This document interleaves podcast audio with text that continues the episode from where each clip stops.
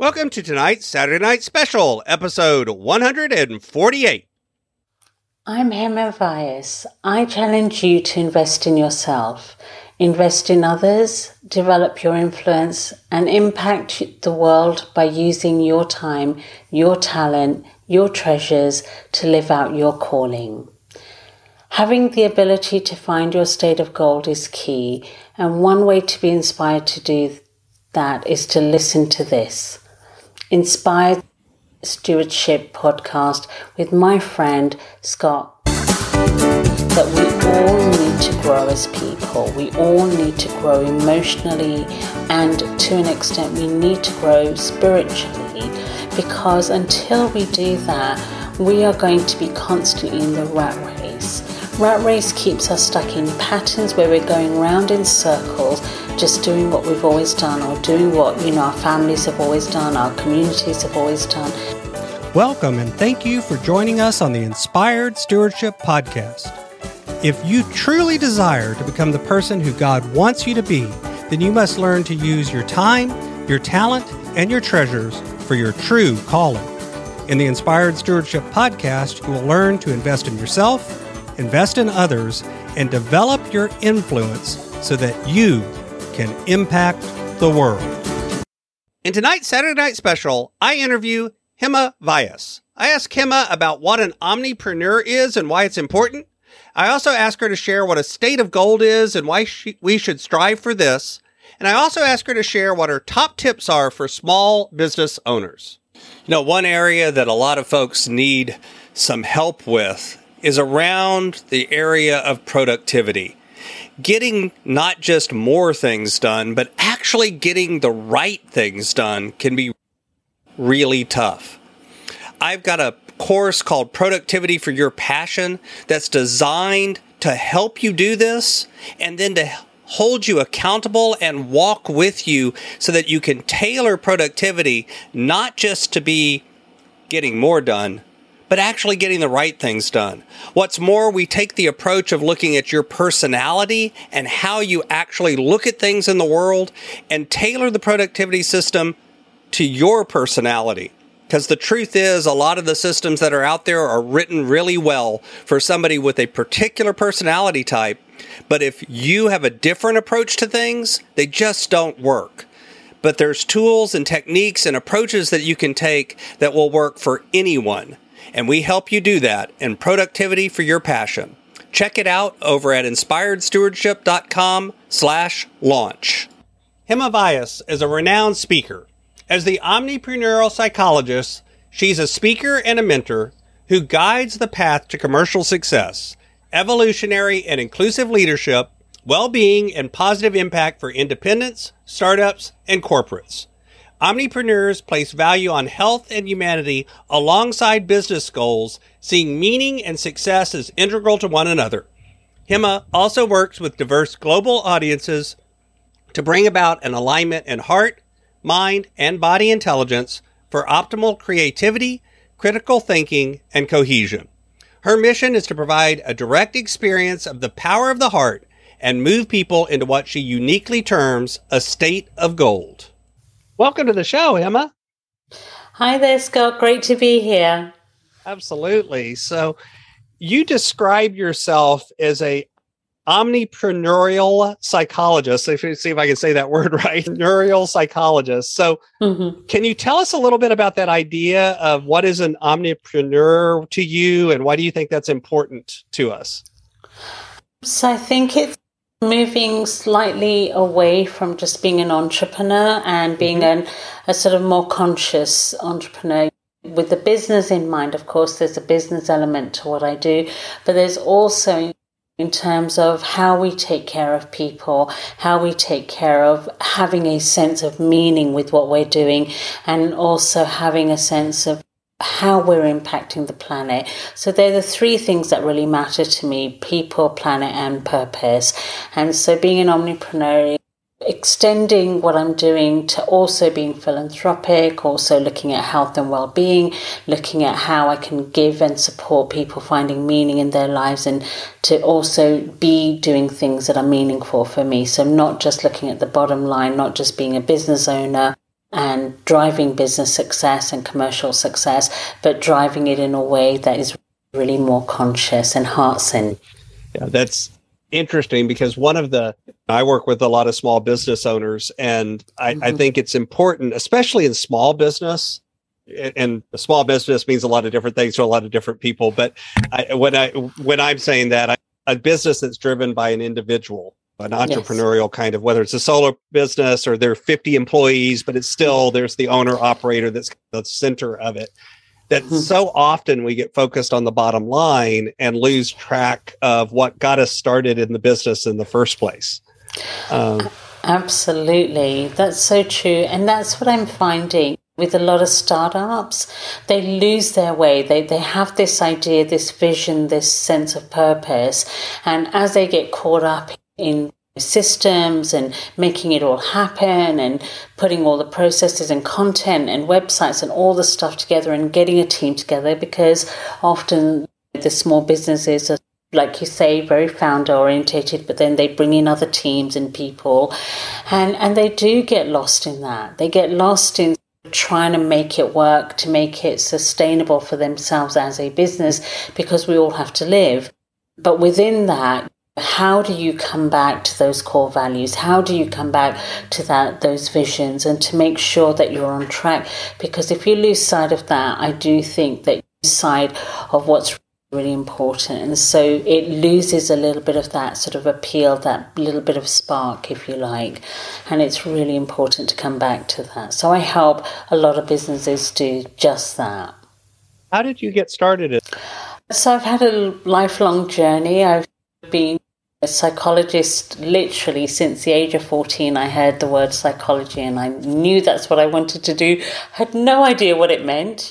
At age 14 it was like what's that? But i know whatever it is i want to be doing that because it was far more interesting than all the other things like physics and maths etc and then of course i really studied it and i loved it. And it was like oh you can tell who people are just by looking at their shape of their nose and behavioral psychology and all of this stuff. And I found that academia was not really for me. I found it was very limiting. It was holding me back. It was trying to push me in a direction that I didn't feel was appropriate for me. It was trying to say, no, you have to pick a path and cognitive behavioral psychology or clinical psychology. And I was like, no, I want to work with the heart energy and I want to understand spirituality and how it relates to people and how it relates to business and how it relates to the world we live in. And so going back sort of 30 odd years, Scott, it was really interesting because there just wasn't the space for it, certainly not in United Kingdom, London, where I live. And um, people just weren't really interested in hard or what's love got to do with business or those sort of soft skills and core values. They weren't interested. It was all bottom line. But somewhere in my heart, I knew that's what I really wanted to do. My sort of corporate work took a detour. My occupational psychology kind of work took a detour, and I started doing more spiritual work, being a therapist and working with individuals. And I, I was attracting a lot of CEOs and a lot of people who were high achievers and they were struggling with work or they were struggling with relationships, but it was impacting work, it was impacting business. So there was this correlation that I could see, and I knew it instinctively when I was younger, but of course, like I say, I couldn't quite step into that space to work. But as I worked more and more with individuals, I saw it and they saw it. They saw that when they worked on themselves, business got better, their decision making got better. When relationships improved, other things improved. When other things improved, relationships improved because there's this interconnectedness between everything. We are not individual siloed in our own lives. We are collective and holistic, and all parts of us come together no matter what we're doing. And so that led me to really thinking, okay, now I'm ready to go back into the corporate world and really make a difference there because I love the. It was less therapy in the last sort of 10 years, it was more mentoring. And I love that work, but I realized that I want to have a bigger impact. I love the one on one work and I love the group work that I was doing and the retreat work that I was doing. But then to go back into the corporate world was really where my sort of passion was to really help leaders recognize that their well-being, their emotional wellness, their heart-centeredness, their tuning into certain heart-centered qualities really had a direct impact not only on the quality of their lives the quality of the lives the the people who work for them and with them but also the quality of business. And that had a direct impact on the planet that we're living in because they make better decisions we're happier society is better for us. So there's a whole knock on effect that I think people are beginning to see more and more. And I, I just love that. You mentioned several times the idea of the heart centered work and coming mm-hmm. to it from that point of view. So if someone is running their own business or maybe starting their own business, why do you think it's important to put that emphasis on the heart part of leadership and entrepreneurship? Because one of the things that science is beginning to show, Scott, is that the truth is that the heart plays a much, much more vital role in our lives than we originally used to think. For many years, we've been very brain centric. It's all about the head and about decision making and logic and getting all the facts and making sure we're doing all the right things, systems, processes, etc., etc., etc. And what I found is the more I worked with people, the more they cleared their heart space, the more they were more really truthful with themselves, really truthful about who they were, what they wanted, what they felt, what was working, what wasn't working, that because their hearts were open, because they were clearing stuff, they were no longer trying to suppress emotions, they were no longer trying to deny what they really felt or who they really were. The more they were authentic, the more they were really in, in their heart space, that it had a direct impact on how they showed up at work and who they showed up as. Suddenly, communication was better, decision making processes were better, creativity was better. So many things flow from that space of being open hearted. And to really understand what it means to be open hearted is looking at the qualities of the heart. And it we talk a lot now in leadership about being authentic, being transparent, having trust and healthy communication and rebellion and yeah. ex- exactly and the level of integrity and discernment. There's all these qualities but some people naturally have these qualities and know how to tap into them. And I think a lot of people, and certainly people I've worked with in the past, they struggle with those qualities. They know what it means to be that and they want to be that. But a lot of people go into work thinking they have to leave that part of themselves at home. They have to just show up as, well, my role is this and I just have to do it according to what's needed and expected of me. And it's, but if you were honest, what would you say in that situation? And when they say, well, this is what I would say, and I'm like, well, then go in and say that. And when they say it, they're like, wow, I didn't realize it would have such a positive knock on effect.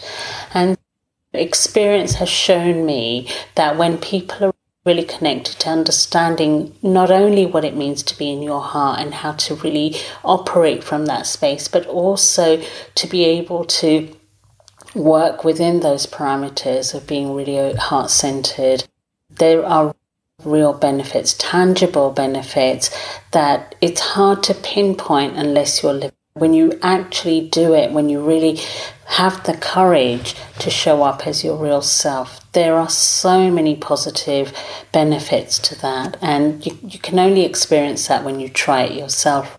You can talk about it, people can talk about it, but when you put it into practice, that's where the real goal. So, and as we mentioned in, and you just used the word the gold, as we mentioned in the the intro, you, you talk about helping people move into a state of gold. Mm-hmm. What do you mean by that? What What do you mean by a state of gold? Um, well, so gold is basically an element that is indestructible. Gold is in its purest form. It is soft. It is malleable, and yet it is enduring, sustainable, and you can't. Nothing can touch it. Fire can't really burn it. Water can't really wet it. There's all these elements to, to what gold is and what it represents. And in terms of human heart, for me, the, the state of gold is where we actively work on releasing a lot of old debris that we're holding in our hearts. We have a lot of stories that don't serve us. We have a lot of limiting beliefs, a lot of thoughts, a lot of memories, a lot of ancestral patterns. There are lots of things that impact who we are. And again, science is showing that it's all held in our DNA, and the heart is the first organ to form in the human body. And so when the heart is formed, it informs the whole body who we are. And so when we are clearing our heart space of old sort of energies that don't serve us, we achieve what I call pure gold, which is our essence. And our essence guides us the best way forward to be genuinely prosperous, to be genuinely joyful, and to genuinely know what it means to be in love not the romantic notion of love, but to genuinely be in love with our lives and who we are and everything we do. And that's what being in a state of gold is that flow where everything is just flowing from pure essence. So, it, it, how do people move towards that? So, there's lots of exercises. It starts off by looking at the challenges in your life because challenges often point us in the direction of what needs to be looked at immediately. A lot of people think, oh God, my life isn't working. Why is this happening to me? This pattern. I end up in these jobs or I end up with these kind of people and, and what's that all about?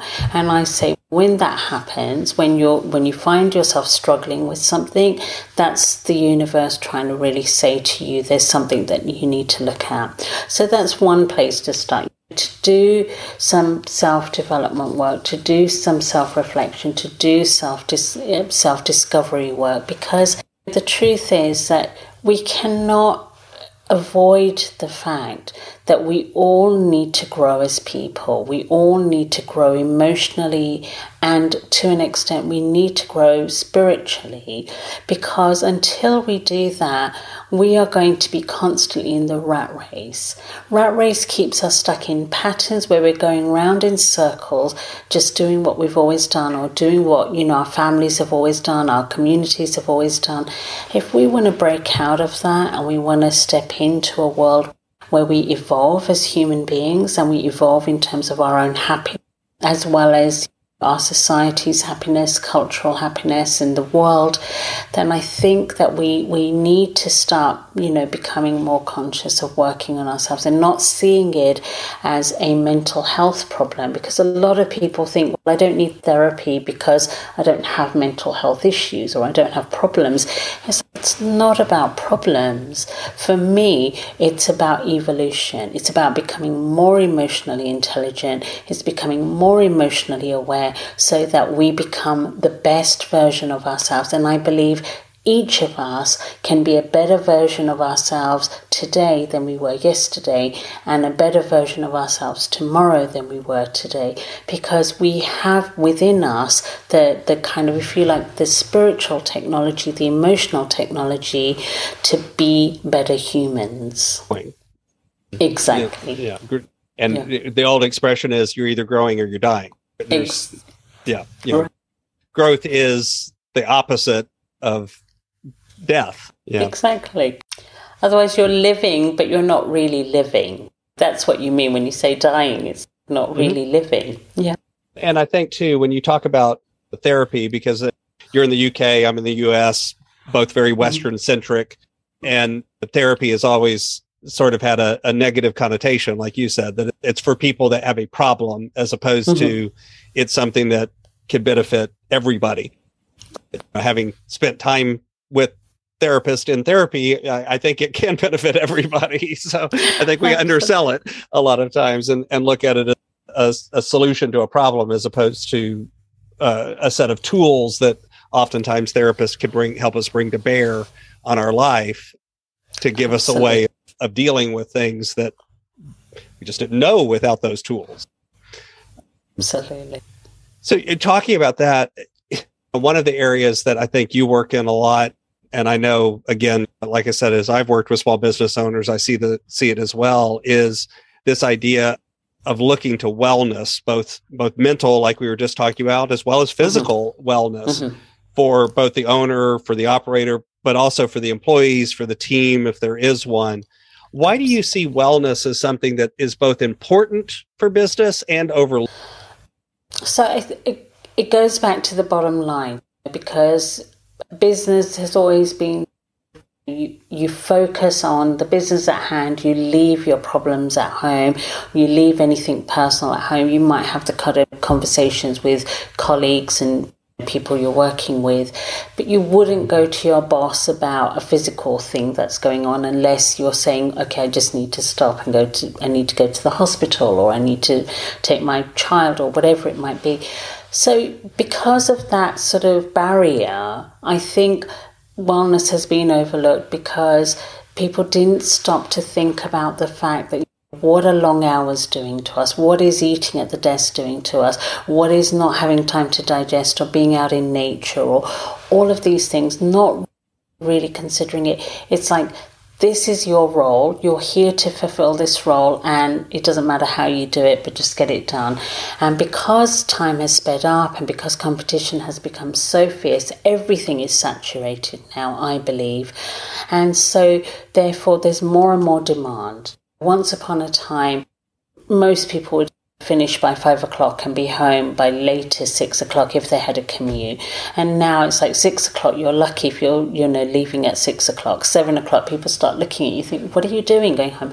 And I know that's changed since obviously COVID and working from home, but even now. People sending emails. I get emails all hours of the day and night People are constantly on alert. They're constantly working. They're constantly thinking about things. Deadlines are just a little bit hard and fast and they need to meet those deadlines and they don't always have the resources. Why? Because as an organization grows, no matter what the company is, what the organization is, what they're doing, things are growing exponentially. And as they grow, they don't take into account that those people can't necessarily keep up or that it might be too much. So there's been an overlooking of mental, emotional, physical well being in terms of how we sit and how long we sit and all of those things. Because it wasn't considered their problem. It wasn't considered a business problem. It's that's your problem and if you burn out then you go and we'll get someone else in. And I think it's so important because one of the things we're seeing is that productivity absolutely wanes if mm-hmm. you're not in in a state of wellness if you're not emotionally happy if you're not physically well if you're not having a balanced life you know it is the business's problem. The businesses are beginning to recognize that actually they're losing so much time due to stress, they're losing so much time due to burnout, they're losing so much time due to lack of productivity or mistakes being made. Sometimes they can be very costly. And so now they're recognizing they need to start taking care of people's well being.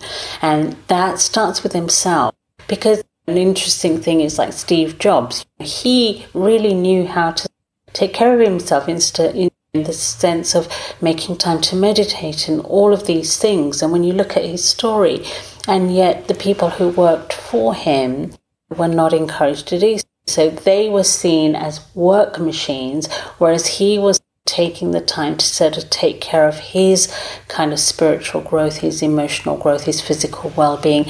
And now I think more and more businesses are realizing that what they do, they need to not only do it themselves to, to not work those long hours or to take care of their well being, but also to recognize that others around them, be it their peers, be it colleagues, be it the employees, like you say, the teams, that they have to do the same because there is a both tangible and intangible impact. And the tangible impact is, of course, a happier workforce is going to be more productive, more creative, and they're going to retain staff much, much more. But you've got the intangible, which is we have a healthier society. If people are happier, relationships are better. And if relationships are better, children grow up in a better environment there is a knock on effect. And, and that's the thing that people need to recognize that where we were too business centric, there was a real knock on effect on society, and we need to turn the tables now and we need to turn that around. And I think, too, that it, it's like you said, not only productivity benefits, but there's also benefits in terms of longevity of employee loyalty to the business. Again, I'm right now. I, there's all this conversation about the the great exodus when all of these people quit, mm-hmm. and looking at a lot of jobs where they're having a hard. My son works 18, very young. His, his first job, he's overnight stocking shelves, and they're like oh. down eight people. They can't keep people on staff and they're paying very well and everything else but mm. it's there's also this mentality sometimes of but we'll just hire another person like you said as opposed what can we do to build the team and keep them around which quite frankly also saves money. So you know if, if you want to be bottom line oriented technically it saves money to keep an employee. It's harder to it's more expensive to to train and and hire than it is to keep Absolutely, absolutely. And I think that's what they're beginning to recognize. For a while, they didn't. So much involved in, in recruiting. Just something really, it really is. And and expensive and time consuming, but also then there's a whole adjustment when somebody new sure. comes in, whereas people have got used to people. And new so there's dynamic, something new person, new interactions. Exactly. Right. Yeah. yeah. All of that. Yeah. Yeah. I I was in management in a corporation for 11 years and ran a large team. And I, I never understood it when they were like, oh no, we'll just hire someone else. It's really, let's just spend a little extra effort and try to keep the people we have. That would be, that seems wise to me, but what do I know? when we think about those sorts of soft skills, we were talking earlier about vulnerability, trust, these sort of truth telling both for ourselves and for others. How does that matter for kind of these entrepreneurs or omnipreneurs as you're talking about? How does that fit into their growth? Uh, qualities like truth and trust vulnerability those sorts of yeah. quote soft skill. Soft, soft yeah. skills yeah. Uh, so essential because actually they make up our emotional well-being so we've got like the hard skills which give us definition and direction. So, for example, when we've got a degree and we've studied something, and okay, this is what I'm good at physically, this is what I know academically I'm good at, or physically, or through experience. But I think the soft skills make such a big difference because they lead the way. And the things I talk about is the hard energy and the fact is, we now know that the heart picks up much more information than even the brain. So the brain is able to take in a certain amount of information, but the heart picks up the energy. And so it's those soft skills that actually come into play when it comes in comes to the heart center, because the heart is picking up when somebody is speaking the truth. So even if we're not conscious of it, so for example, if you're in a room and and somebody's speaking to you and they're not speaking from a place of truth. So, for example, in an organization, when the leaders come in and they're not being fully transparent, fully truthful, people feel it because the heart we now know absolutely picks up on it and it creates a, a dissonance. So that dissonance kind of stays with people and it makes them feel insecure. So, number one, it takes so much more time to reassure people because when they pick up on something, they know it and it's a feeling. And when you have a feeling, you cannot override that with a, a thought. You can say to yourself, oh no, it's just nothing. But the truth is, it doesn't go away and it doesn't go away for a lot of us. And so, when we are able to know our truth, then we are able to speak that truth and we're able to do it in what diplomatic way, for example. So, as a leader, you're not going to go and say the company's in trouble and you might all be out of a job, but you do have to find a way of saying it in a way that is truthful and yet diplomatic so that their hearts can feel it and therefore go, okay, there's trouble ahead, but we're in good hands. We're being spoken to as adults, we're being connected with, we're being cared for, we're being thought of, and so that will have a massive impact. And if you think about something like vulnerability, it's So important because, like I said right at the beginning, Scott, one of the problems was that we were in silos. We were in this sort of state where we think, this is work and this is home. When someone comes in and is vulnerable and says, I'm having a bad day because X, Y, and Z happened, all of a sudden there is so much more compassion. Compassion fills our heart, empathy fills our heart. And so when someone's having a problem, we're no longer going, but you haven't met your deadline. This work needs to be done or this needs to happen. And when you are able to show up vulnerably and somebody else is able to meet you with empathy in that space, then what happens is that space becomes a safe space. And when we're in a safe space, we are absolutely able to get be resilient. Resilience becomes a big thing because suddenly I've shared something with you, I've shared that I'm having trouble with something, you've shown me some empathy. All of a sudden, I'm able to say, I can now put it aside and get on with what I need to do. Whereas if I'm not able to be vulnerable and you're not able to be empathetic, for example, then what happens is that I'm carrying it with me. You're feeling something is wrong and you're going, oh, why isn't she doing the work she needs to be doing? And I'm going, I can't do it because I can't concentrate because this is going around in my head so therefore the productivity drops but not only does productivity drop but trust drops. Because if i'm not getting something done and you don't know why i'm not getting something done and i can't tell you why i'm not getting something done then all of a sudden it creates a toxic atmosphere. And that toxic atmosphere has a knock-on effect on everything and everyone around us. And if it doesn't get dealt with it gets worse. And anything that gets worse becomes more toxic. And so these core sort of soft skills are so important when we understand that we are picking up on them, whether we are conscious of it or not. We understand that actually it's far more important for companies to absolutely encourage people to know what these you know these kind of qualities are how to work with them how to utilize them and how to leverage them so that the organization can function mm-hmm far better. It's a win win as far as I'm concerned. And it does require, again, the expression that the leader goes first. And in other words, if you're not being vulnerable, well, other people are less likely to be vulnerable. If you're not sharing, and that doesn't mean you have to share every detail of your life with everybody. That's not the point. But at the same time, you can acknowledge the reality of the fact that you're a human being maybe you're going to have a bad day every once in a while and that's okay.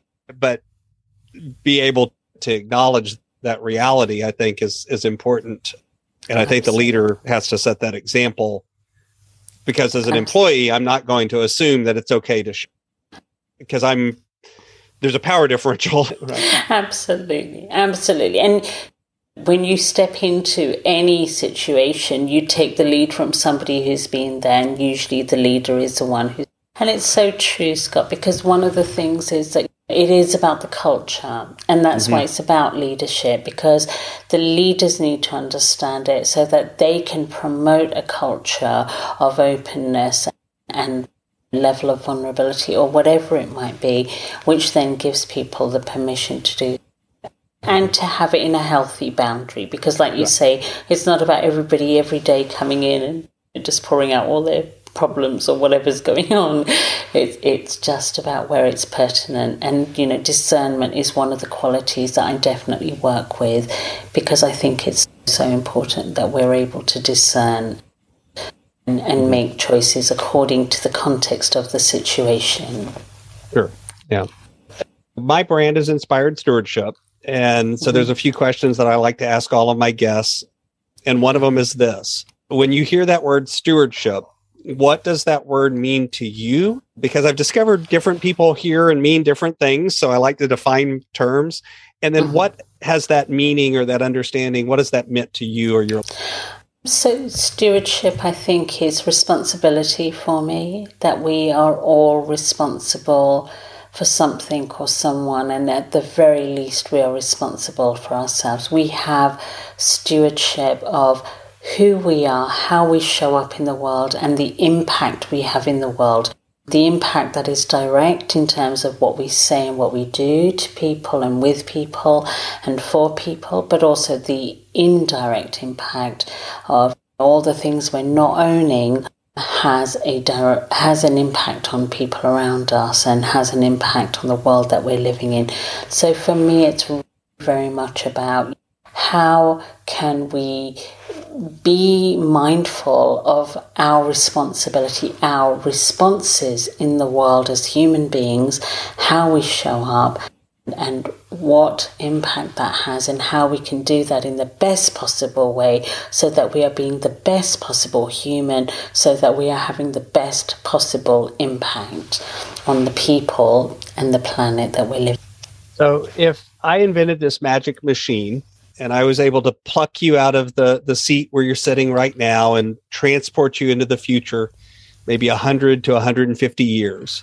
And magically through this machine, you were able to look back and see all of the impacts and the ripples that you've left behind in the world.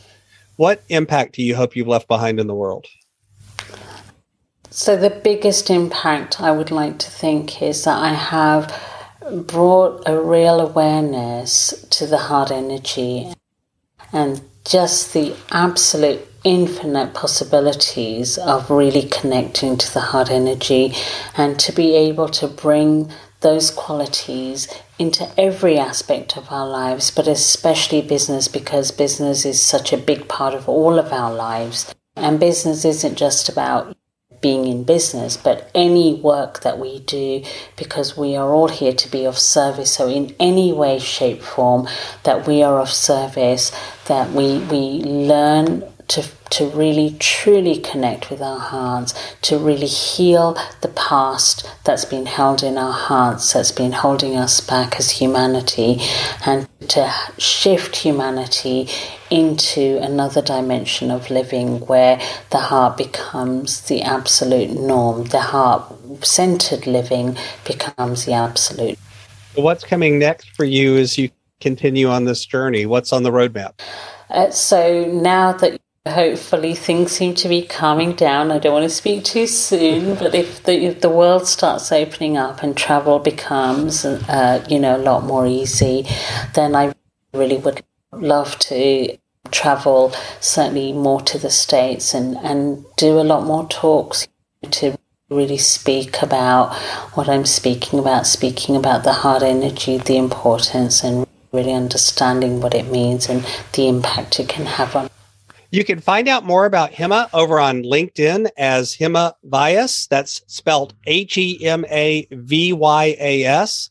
She's on Instagram as them the Hema Vyas, or find out all of the details and what she's got going on over at hemavyas.com.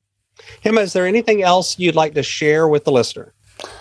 Yeah, so I'd love for people to join my community. It's a free community, Heart Renaissance. We have a number of things going on there. We we have different meditations, different talks are posted there. It's a lovely community. There are workshops that you can buy into. We also have a journaling circle. There's a lot of activity that goes on through that community. So, if people are interested in what I've shared today, I'd love for them to join the community. They can find it through my uh, website, which is hemavyas.com. Of course, I'll have links to all of that over in the show notes as well. So, I look forward to uh, uh, hope seeing some folks join it and that's all things that we promote on the show. So it's an awesome thing to have that as a free resource for people. Thanks so much. Thanks so much for listening to the Inspired Stewardship podcast. As a subscriber and listener, we challenge you to not just sit back and passively listen, but act on what you've heard and find a way to live your calling. If you enjoyed this episode, please do us a favor go over to inspiredstewardship.com slash iTunes rate, all one word, iTunes rate. It'll take you through how to leave a rating and review and how to make sure you're subscribed to the podcast so that you can get every episode as it comes out in your feed. Until next time, invest your time, your talent, and your treasures. Develop your influence and impact the world.